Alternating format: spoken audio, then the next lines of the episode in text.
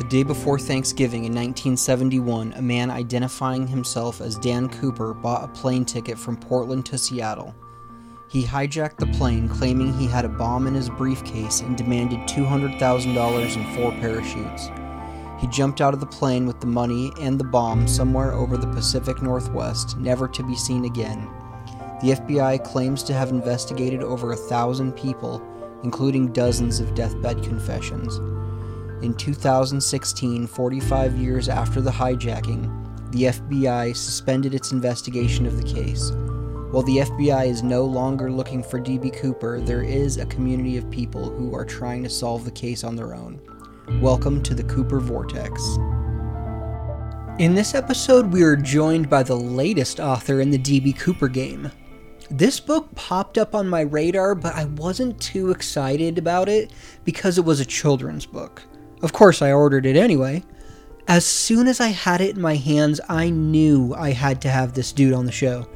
It's a beautiful graphic novel, 100 pages long, but most importantly to fans of this show, it's very accurate. Ladies and gentlemen, my good friend, Tom Sullivan. All right, Tom. Well, I've got your new book, Escape at 10,000 Feet. The first thing I'm going to say is I have alerts set up for DB Cooper. So uh-huh. this book comes out, I see it, and my first thought is okay, it's a children's book. I'll order it.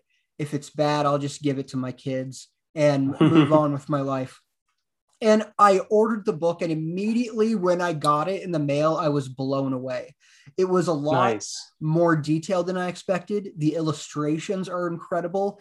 And most importantly to me, you got the story very right. There was awesome. very little in there where I I wouldn't even say disagreed. I would say there were parts where I was like, uh, that's kind of debatable, mm-hmm. but super accurate, really good. I mean, my daughter, she just turned 11. So, like I said, I bought the book kind of for me, but I thought, yeah, if it's bad, I'll give it to her. When I opened it, I thought, oh my gosh, I'm going to give this to her for her birthday, which yeah, was Saturday, right? because it, it, the book really is just so good. So, Thank having you. now, you know, told you how great you are. yeah. Why'd you choose DB Cooper for the subject of this book? You know, the inspiration for this, like I, when I pitched this series, I pitched it as a series. So we're doing three books to start and hopefully more. Um, and the three cases are DB Cooper. Uh, the next one's The Escape from Alcatraz. And then the third one is an art heist that happened right here in Boston. And so initially I was Isabella about, Gardner museum yeah, yeah. heist. Yep. Love that story. Love yeah, that story. that's a crazy story too. Um, so originally I was thinking about doing that one as like a picture book because it I thought it would be kind of cool, like an interactive book where you kind of you could rip the paintings out or something, you know. Um, but anyway, you know, when you when you pitch a book series, like you do it, it's all on spec. And so you're just hoping that your agent likes it, and then from there you're hoping that your publisher likes it. And so you kind of have to just pick the one that you you really want to spend the next few months with. And to me, that was Cooper. That was like, because that story, I mean, I can't remember when I first heard about it. It's one of those great, like, American folklore stories now, you know, like just such a cool, like, stranger than fiction. Uh, you know, it feels like a movie uh, when you you get all the steps. And so that was the one where I was like, okay, like if I'm doing these next three or four months unpaid, like that's that's the story that interests me the most. So that's oh, why I man started after my Cooper. own heart. Yeah. so you decide the first one's going to be DB Cooper. How yep. old are you, Tom? Uh, I'm 39. You're 39. Okay, so you're just four years older than me. This happened well before we were born. Yeah. How how'd you get into the case? when was the first time you heard about it? Oh man, I mean, I, I used to watch Unsolved Mysteries as a kid, so I remember it from there. And then, what was it? There was. Do you remember that show Prison Break? There was yes. a character on Prison Break that was supposed to be DB Cooper, and he told them where the money was hidden. And you know, when they broke out of jail, they were going to find the money. And so I think that was that was like my early 20s. So that was when I started thinking like, wait, what is this case again? Like, let me read more about that. And then it kind of sits in the back of your head for another decade before you use it, you know? Um, and that's like uh, anything as a writer like sometimes you'll come across an article and you won't know what to do with it yet but it'll it'll come down the line you know um so yeah just like that it's just such a wild story um it's definitely like the, a wild story. like jumping out of a plane in the middle of the night with probably no experience parachuting you know? And not um, even any precedence yeah just uh just crazy.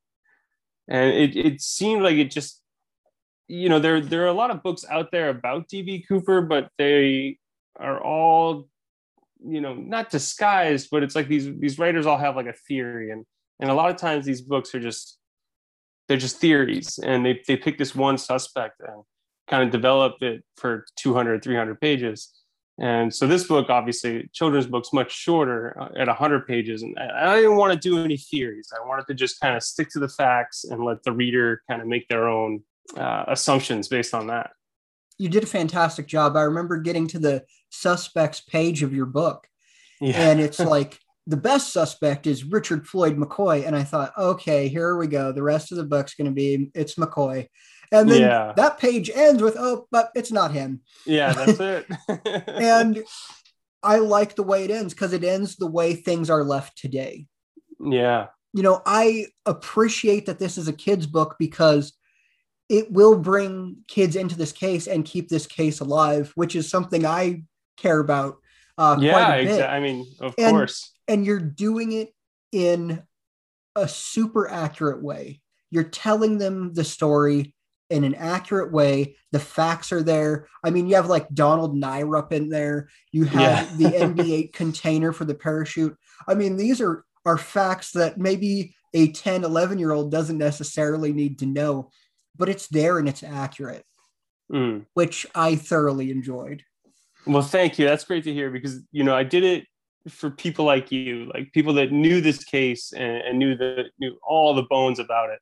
And you know sometimes people write a children's book and just kind of gloss over some of these details. So they're not necessarily easter eggs but they're there for the the people that really know the case will know that okay like this is like you're saying this is accurate. This isn't just kind of a fairy tale story or or just like a quick summary. Like this is these are the facts of what happened. Um and the parachute like you mentioned the NB8 like that's that's like a, a really important detail like you know why use that parachute instead of the sport skydiving parachute? And you know we can go on and on about that stuff.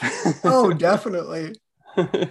I just enjoyed it. i mean i enjoyed the first page. This is a true story. And then the investigation starts another black page 3000 days later.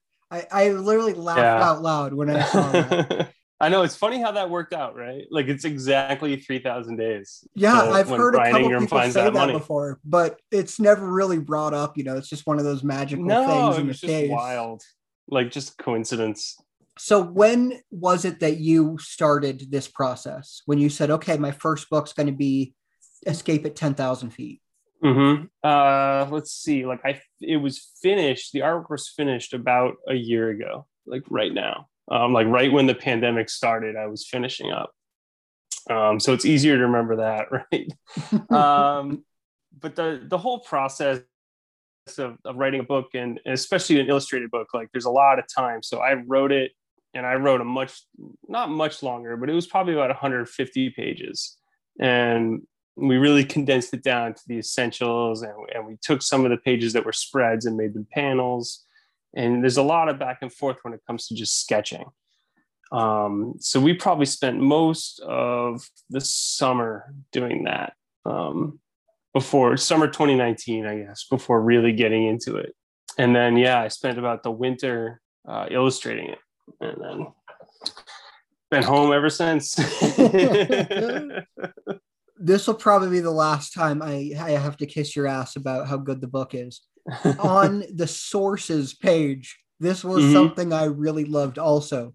Geoffrey Gray's Skyjack, Ralph Himmelsbach's Norjak, Bruce mm-hmm. Smith's Mountain News, the Citizen Sleuth, the DB Cooper Forum, and Sluggo's N45, eh, I'm sorry, N467 US website were all yeah. cited in the sources of your book.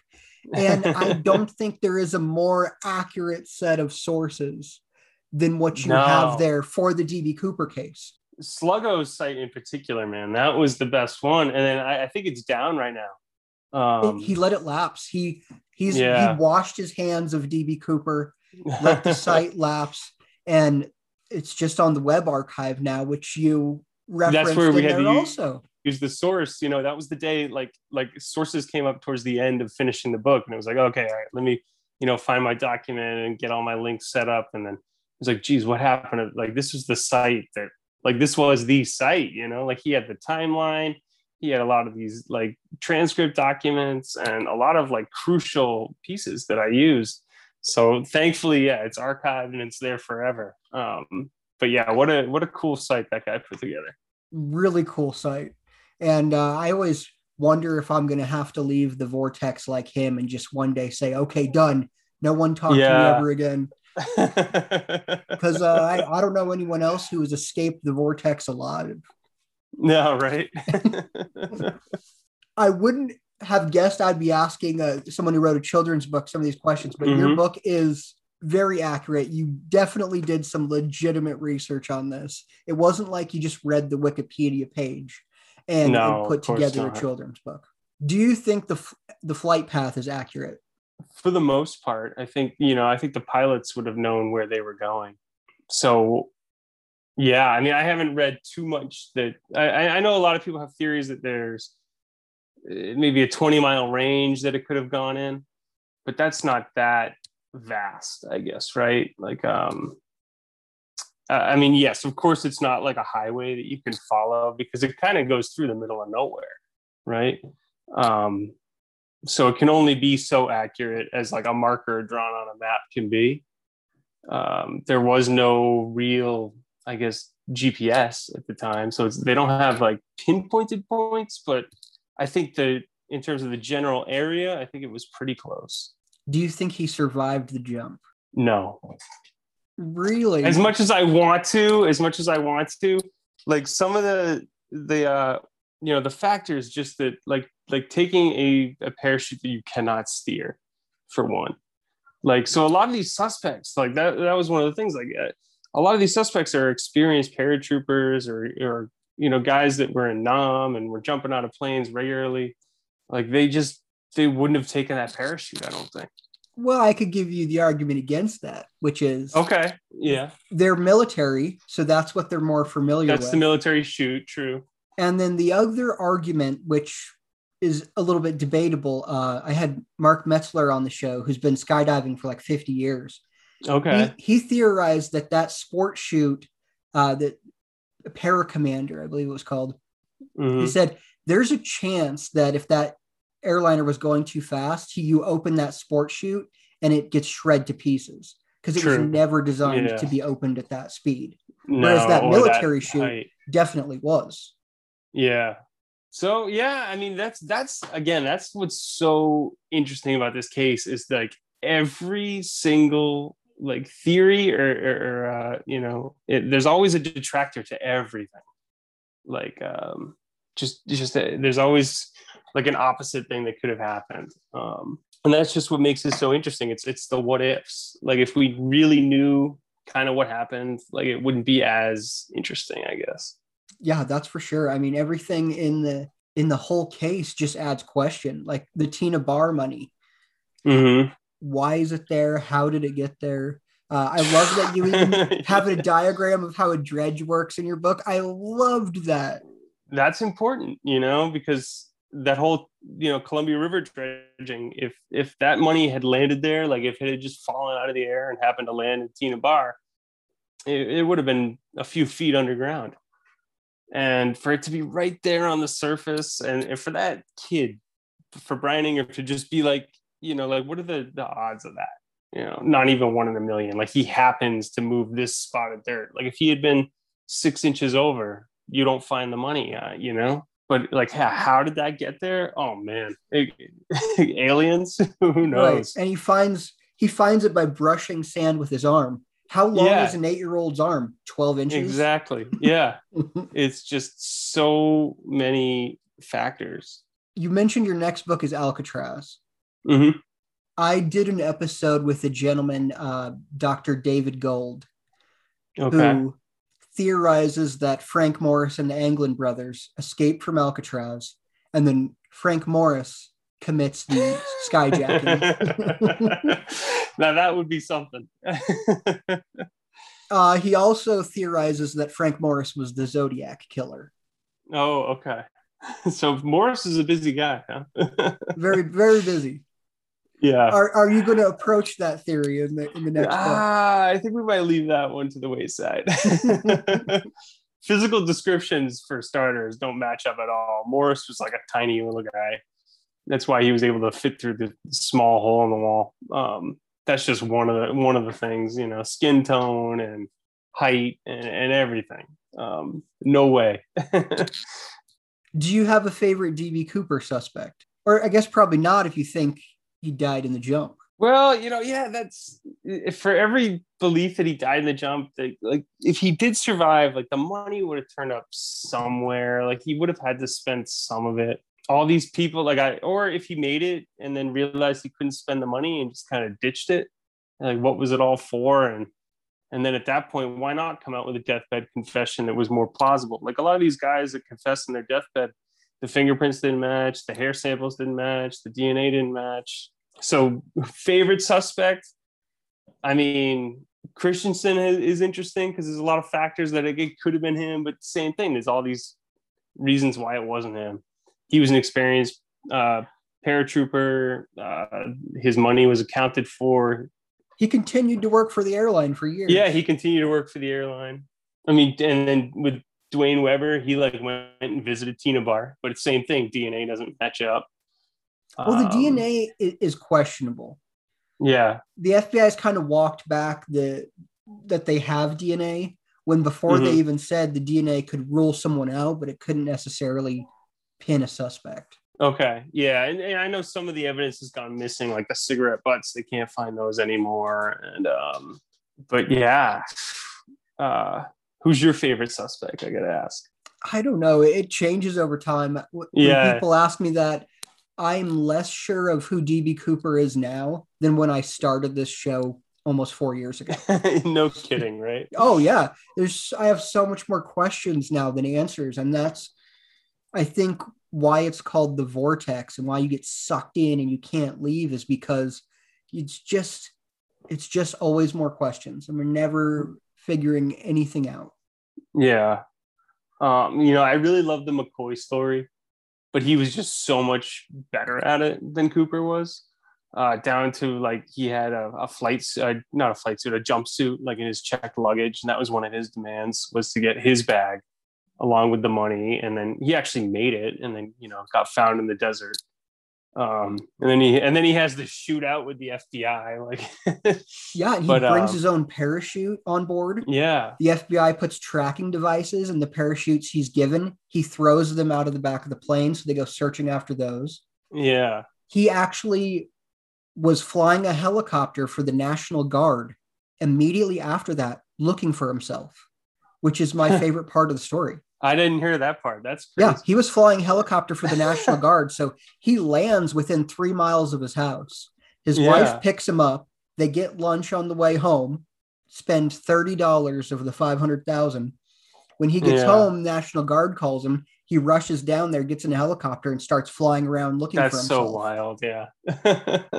Yeah, what a badass move. I mean, yeah. So he would have been the great prime suspect, but the age doesn't line up, and he was just so much better at it than Cooper was. Well, I think, his, you know- his plan was better, but his execution was much worse. Like Yes. people were aware that something was going on with him. Um, Yeah. He made a scene in the bathroom before the plane took off. And Mhm. so his plan was better, but his execution was poor. Whereas Cooper was famously, you know, calm, cool, and collected. yeah, cool as a cucumber. You know, I liked the theory that the Citizen Sleuths had about uh, just a disgruntled Boeing employee, um, and that's why he had the particles in his tie, and uh, so someone that was familiar with the plane, but not like familiar enough, you know, book smart, and had never actually jumped out of a plane, but figured that they could probably do it. Um, I always like that theory. Um, just, oh man, you know, one of those in- things. I've been intrigued by the theory lately that McCoy knew Dan Cooper. Okay. So McCoy wasn't Dan Cooper, but they knew each other because the hijackings were so similar. So maybe it's so this guy pulls too. it off. Yeah. six months apart. Mhm. So this guy pulls it off, and then I'm like, I got to go tell my buddy, you know, hey, Richard, I just did this. I think you could do it too because you're a badass like me.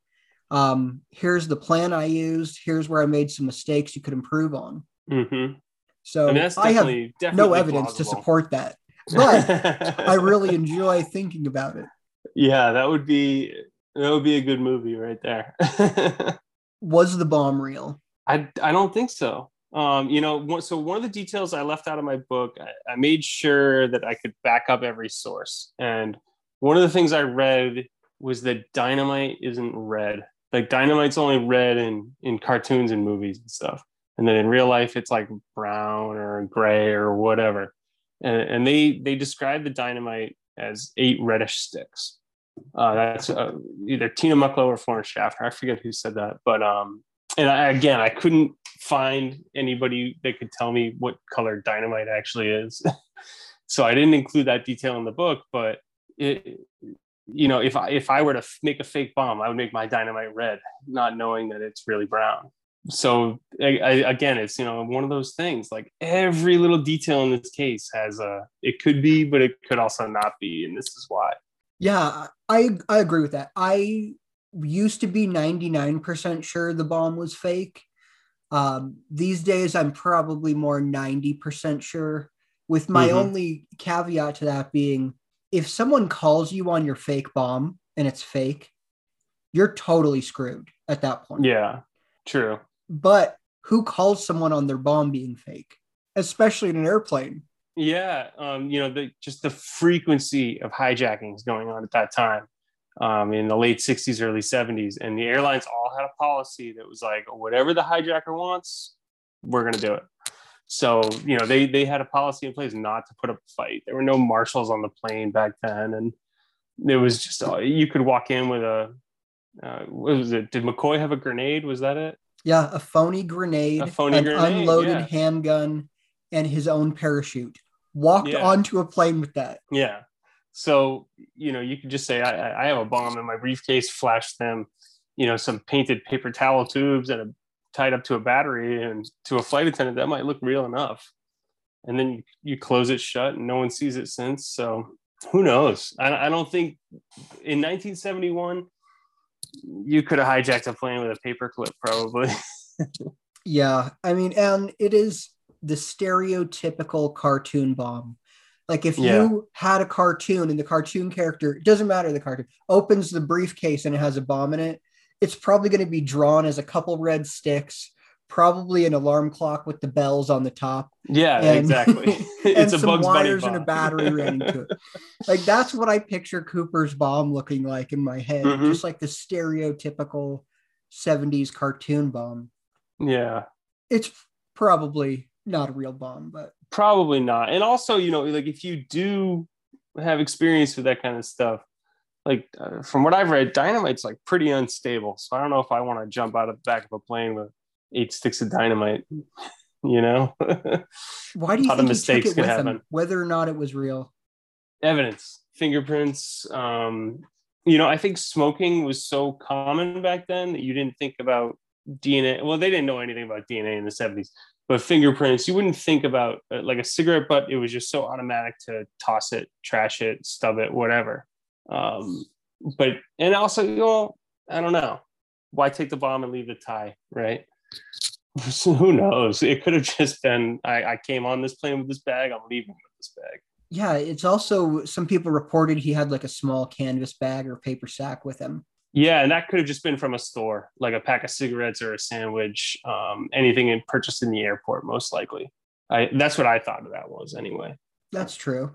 Um, you know, because every time you go in there, you you you go into an airport, you you're there a little early, you get a coffee, a donut, or whatever. I don't know. What do you think of the Dan Cooper comic book connection? Is it a wild coincidence, or is it you know everyone has that kind of uh, little inspirational moment somewhere? Like someone had to, someone didn't just pull that name out of thin air.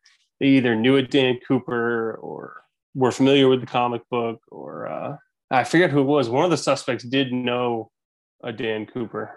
Um, can't remember who now, but um, yeah, uh, I think it's definitely possible. But at the same time, you would have had to be like a pretty hardcore French comic geek to know that comic book in the United States in the 70s.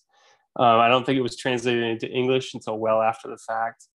So, yeah, I mean, that's why um, they theorize it could have been someone who spent time overseas or a French Canadian or, um, you know, the accent is, is another interesting detail that he had no real accent, like a total flat accent, something that um, French Canadians kind of speak their English in, or so I've heard. But yeah, I, I don't know.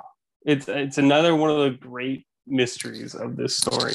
I, I like to say if I robbed a train and then I escaped by shooting webs out of my hands, and the name on my ticket was Peter Parker, that's more than a little suspicious. Yeah. That's more than I just randomly chose a name and landed on Peter Parker. Yeah. Yeah, I mean, to choose that name, you have, when you give a fake name, you have an unlimited choice of fake male names. Exactly.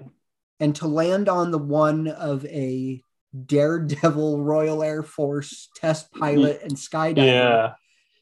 is pretty crazy. It's pretty on the nose. Yeah. with that, I want to ask you you reproduced that picture with permission from the Weinbergs, it says in your book. Mhm. Did they have anything to say about the connection? No, uh, so I, I never spoke with them. That was all done uh, via my publisher. Um, so when that happens, you know, I had the idea for this is how I'm going to present this page in, in my pencil sketch. You know, legally, can we do this, or do I need to just sort of draw a random Air Force pilot and we'll say he's Dan Cooper? uh, so my publisher reached out to this the French publisher that uh, publishes the comics now and then I think they went to the Weinberg. Then it was you know through many different connections. Um, so I never spoke to anybody there, but it would have been interesting to find out their opinion. It would. I've been working on that angle a little bit, so hopefully I'll make it happen one day. I think they like the publicity, if anything. um, you know, it's always I good for a someone lot to of pick people up that that have comic. bought that comic book just to put on their shelf, Yeah, myself included. So, nice. why do you think so many people have confessed to this crime, Tom? you know, I that was another aspect of the book that I was going to look into, and I ended up opening up this whole can of worms. Like, why do people confess to crimes they didn't commit? And it's just this strange phenomenon, right? Like, like someone is dying, and instead of spending that moment with their family or whoever, they just make up this this lie on the spot. Like, it was me, I did. Like, they they want their 15 minutes of fame, or or who knows? Like, it's just such a strange occurrence that like like why are people doing this you know? So bizarre. Um you know to have your one of your last thoughts you know i shot jfk or or whatever. Um just so strange. Yeah, and a lot of times it puts the family member on what could be a lifelong goose chase. yeah exactly. All of a sudden your uh, you know your widow is on 60 minutes and the news is knocking at the door and everyone's accusing you of this that or or they're accusing you of just being a liar and, and you're dead and gone you don't have to face those consequences but someone does it's just such a you know it's a strange strange thing Yeah, I I've been thinking about what I'm going to say on my deathbed now. So probably going to be like, tell my family? I buried a bunch of money in Yeah. northern Wyoming.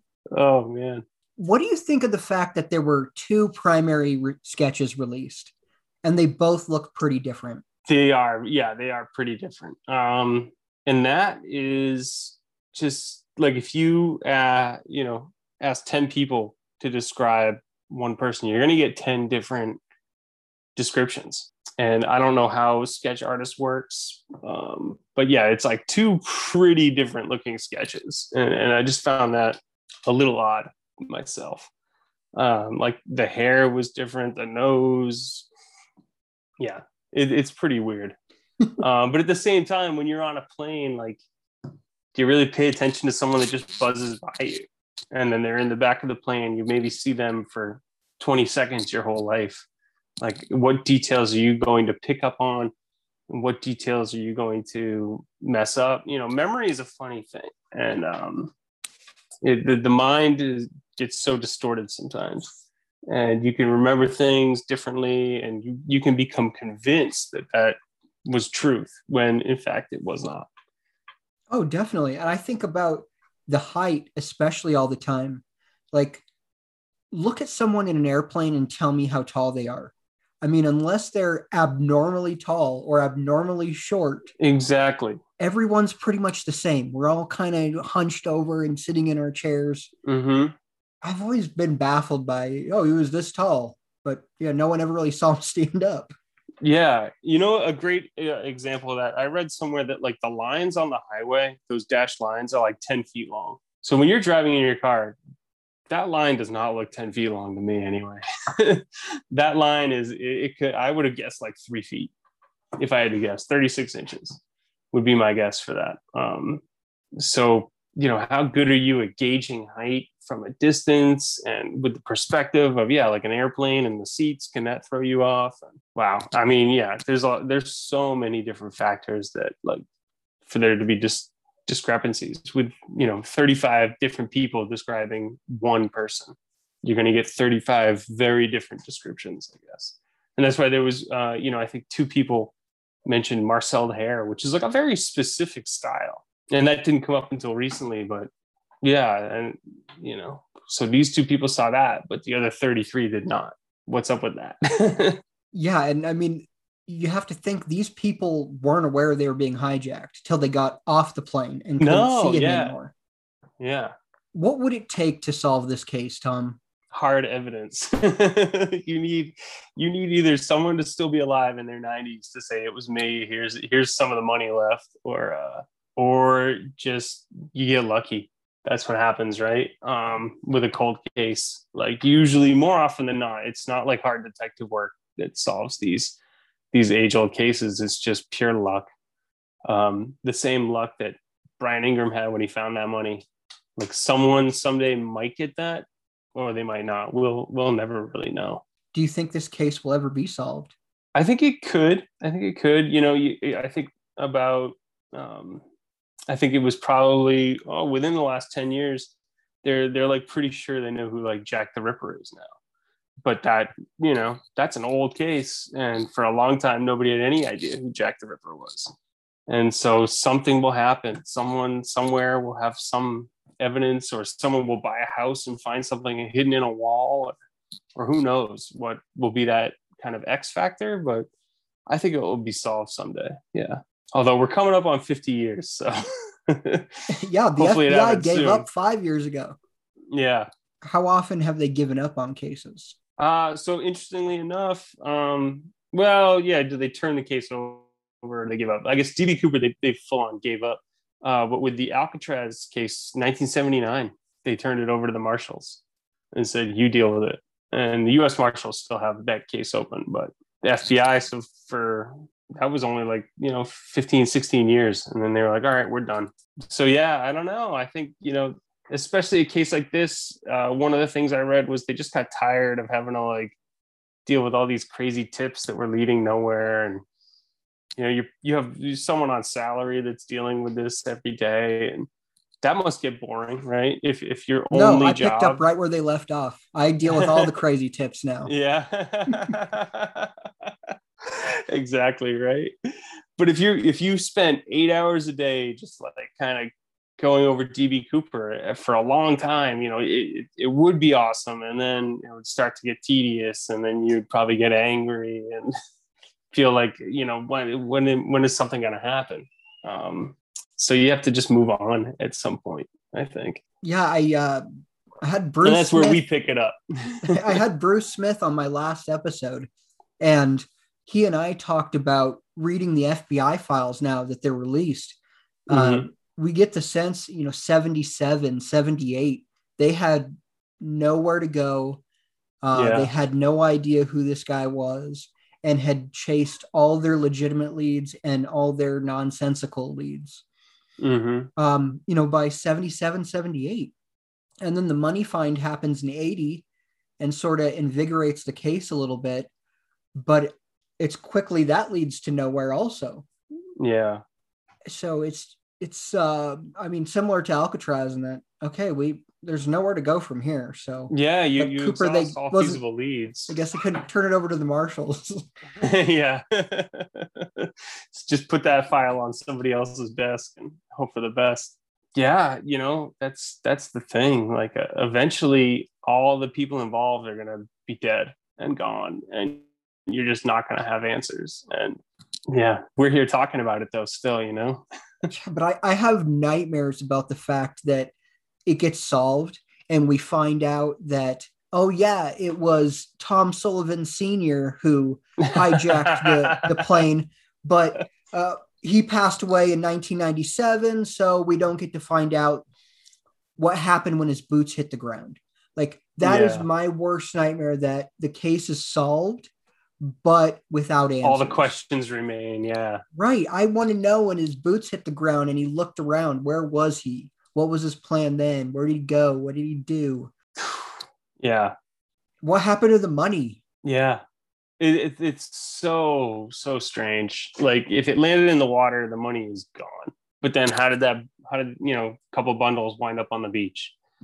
Um, if he got sucked out to sea, why didn't all the money too? Why is there no fragment of parachute in the woods though? People have combed this area like over and over and over, just trying to, and they found parachutes. They found other stuff. They found a shoe or whatever, but it's not his. It's not, you know, there's there's stuff out there, but it's not his stuff. You know, it's a it's a big, vast area, but in the grand scheme of things, it's it's small. It's it's the United States. We're not talking about the middle of like Antarctica. Yeah, and- and I Um, I grew up in that area, so okay. I know it's not as remote or as wooded as people No, think. yeah. Like, there's roads and railways and creeks everywhere. If Yeah, if you dropped me randomly industry. in that area any time of the year, uh, I could I could find my way out. And I'm not like this wilderness survival badass. I'm just uh, a regular guy, yeah, and it's, he's not dying of hypothermia for quite a long time uh, in No. that, in that wilderness. He'd he'd be fine if he landed Yeah. and was able to to walk or to move. Uh, he'd probably be okay. yeah. Unless no he just predators. there's Augured no, into the ground, as Ralph Himmelsbach liked to say.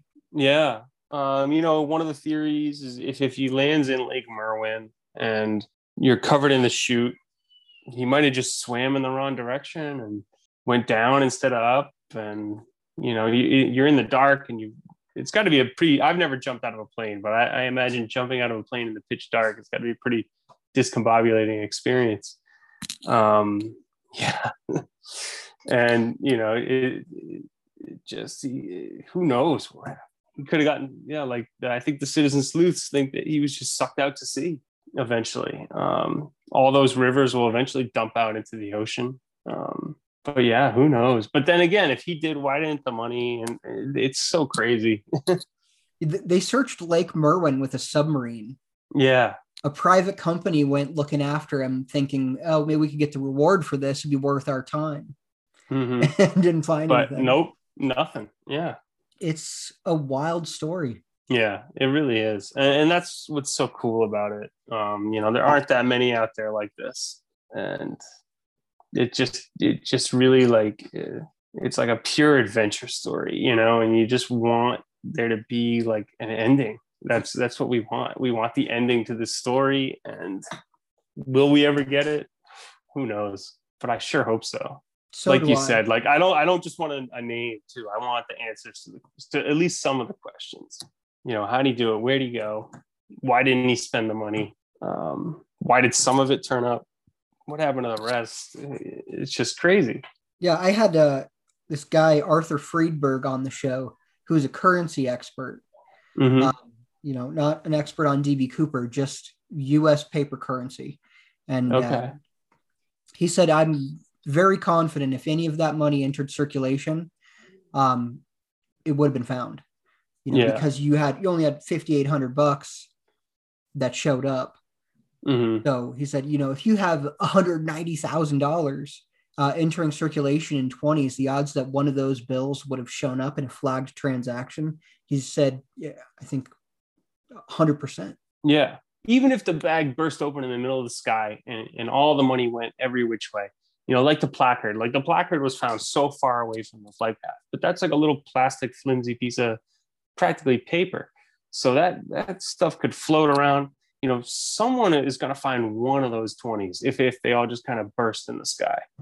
Um, whether it's just someone walking down the street, oh, here's a 20. You don't think anything of it. If you find a little money, cool. All right. I'm, I'm going to use this instead of the money that's in my pocket. And like you said, somebody would have spent it. Uh, and it would have been flagged. It would have turned up at some bank or, or something. But Yeah. it didn't. And those 20s quickly became worth more than $20 a piece. So if Yeah. you found one in the woods, you wouldn't say, Oh, I'm going to go buy a six pack and a pack of cigarettes with this. You would say, Oh my God, I found some DB Cooper money. I'm going to sell Mhm. this $20 bill that I found. Yeah. But even if you knew nothing about the case and you just found a 20, you'd probably just spend it because you just found 20 bucks, right? Like uh, if you just happen to, you know, if you were a logger and you're cutting down a tree and you just see a, a $20 bill lying there, huh, how did this get here? You don't think too much about it. You just put it in your pocket and move on. Uh, I guarantee you, all of the loggers in that Oh, yeah, area yeah. in the 70s were looking for, sure. DB Cooper and his money. I No, guarantee no all kidding. Yeah, they were. You're right. Every day going to work. "Oh, I wonder if I'm going to find DB Cooper out there Yeah. today. I wonder if I'm going to get rich today. Yeah. All right, Tom, what have we not covered? Oh, let's see. Uh, we went over some suspects, favorite suspects, what we think is happening. You know, familiarity with the plane. What are your know. thoughts on the familiarity with the plane? There's two schools of thought there. I Mhm. guess three. One is he's a Boeing employee. Yep. Two, he had some involvement in what the CIA was doing in, in Vietnam with 727s. Yeah. Uh, or three, he didn't know and just guessed correctly. Yeah. No, I don't think you just. I, you know, I don't know if the general public, unless you were an aviation enthusiast, would have known anything about a rear staircase on a plane. Like eh, when I go fly on a plane these days, or used to anyway. I, I, I don't know the ins and outs of the plane I'm flying on. You know, I just kind of get on the plane and go. Um, but so it was definitely someone that was either just an amateur aviation enthusiast or like said, some like a Boeing employee or someone in Nam who had experience with that plane. Because for you to know that you could even open that those stairs from from the air, you know, um, just to have that knowledge. Yeah, they were like, uh, I don't know, we might get sucked out. Yeah, the pilots Uh, thought the plane wouldn't be able to fly. yeah, And so air traffic control had to call Boeing on the telephone. yeah, Hey, can we do this? yeah. But he knew because maybe yeah, he was throwing packages out in in Nam or whatever. I don't know, but he definitely had familiarity with the with the plane.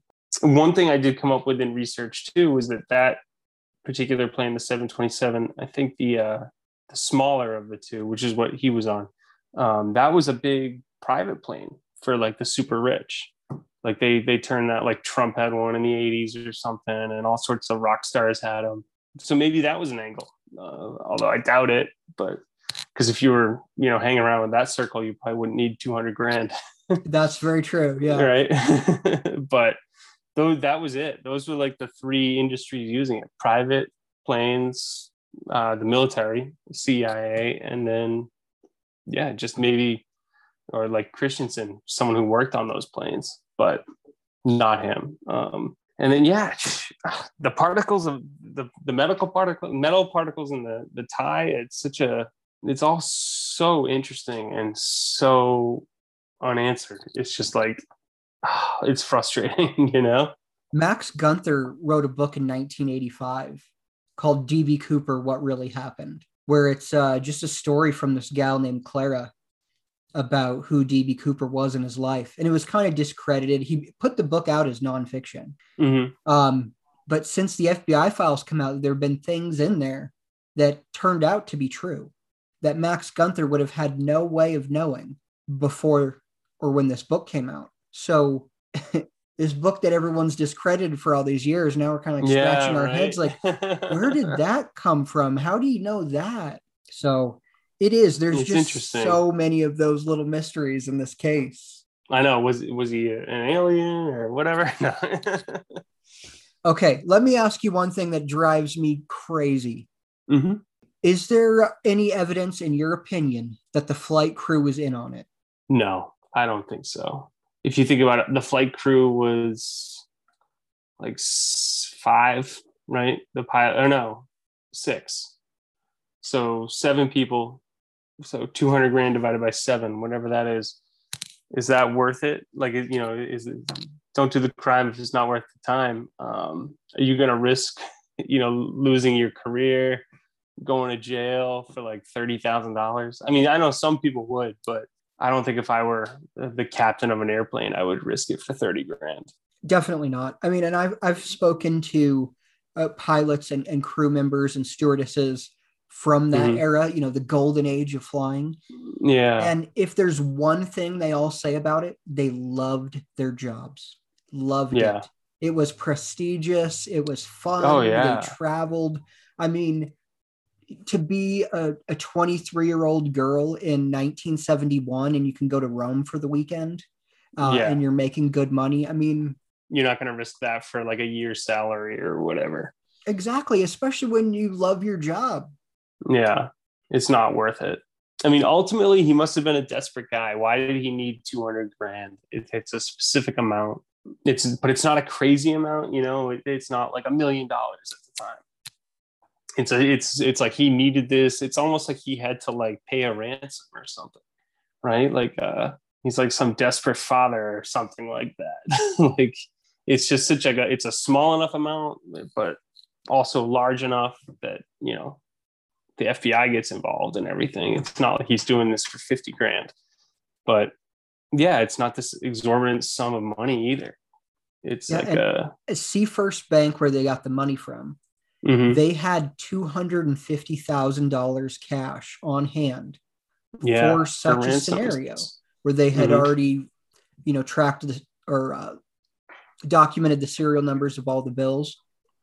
And it, it makes me wonder, like, did he know that they had 250 there and that's why his request was inside that number? Then why not go for the full 250, right? At that point. I, I don't know. It's or is it like uh, you know, like bank robbers like leave the bottom bills in the drawer? Like you think maybe the bottom one's got that track and that last 50 grand will get you, but you'll get away scot-free with the first 200. Who knows? It's just such an amazing story. And that's why, you know, I devoted almost like a year of my life to coming up with this book, writing it and illustrating it. Like it was just such a fun story to to spend that time in. Um, just so cool and like I, I like you said, man. Like I wish we had an ending to it, but we don't. Well, I appreciate that you spent a year of your life doing it. I, I told my wife right after I looked at the book the first time, I said, I'm going to buy 12 copies of this hey, because please, I, thank you. it would be a great gift for me to give to like nieces and nephews because I'm Mhm. super into this DB Cooper story. So I want everyone to be as well. And if it's for kids, I can't think of a, a better book than this to give them. The illustrations are fantastic. I love the way he looks in the book. I love the way the planes depicted and everything. yeah. Uh, it's fantastic. I can't thank you enough for writing it, Tom. And, and thanks for Thank coming you. on the show. Yeah, no, this was an awesome experience. Um, and thank you for reaching out. It just, you know, sometimes when you write a book and you put it out into the world, sometimes you don't even know if anybody's actually going to read it. And so uh, it's just awesome to know that people are and, and people appreciate it. I love it. And I encourage everyone listening to the show, if you know children, buy this book for them. I would encourage you to buy it for yourself. I mean, if you have a collection of DB Cooper books like I do, um, this one should be in it. Uh, it's good. Nice. Thank you. So thanks It's for right on the shelf. Thank you. And yeah, and look out for uh, Jailbreak uh, at Alcatraz, which is coming out in the fall. Hell yeah, we'll follow your work, Tom. Awesome. Thank you. Thank you. Escape at 10,000 Feet by Tom Sullivan. Pick it up. I can honestly say I'll be giving this book to many children as a gift. It really is the perfect children's book on the D.B. Cooper case. Tom has written and illustrated quite a few other books and has more unsolved case files coming out. You can see Tom's work on his website, thomasgsullivan.com. As always, we have links to it all in the show notes for you. Do you know who DB Cooper was? Would you like to advertise on the show? Do you have a problem with something we said? Hit us up. You can find us on Facebook, Instagram, Twitter, or email us dbcooperpodcast at gmail.com. Thank you to Tom Sullivan for doing such a good job telling the DB Cooper story to kids. Thank you to Russell Colbert for doing such a good job with this show. I'm Darren Schaefer, and thank you for listening to the Cooper Vortex.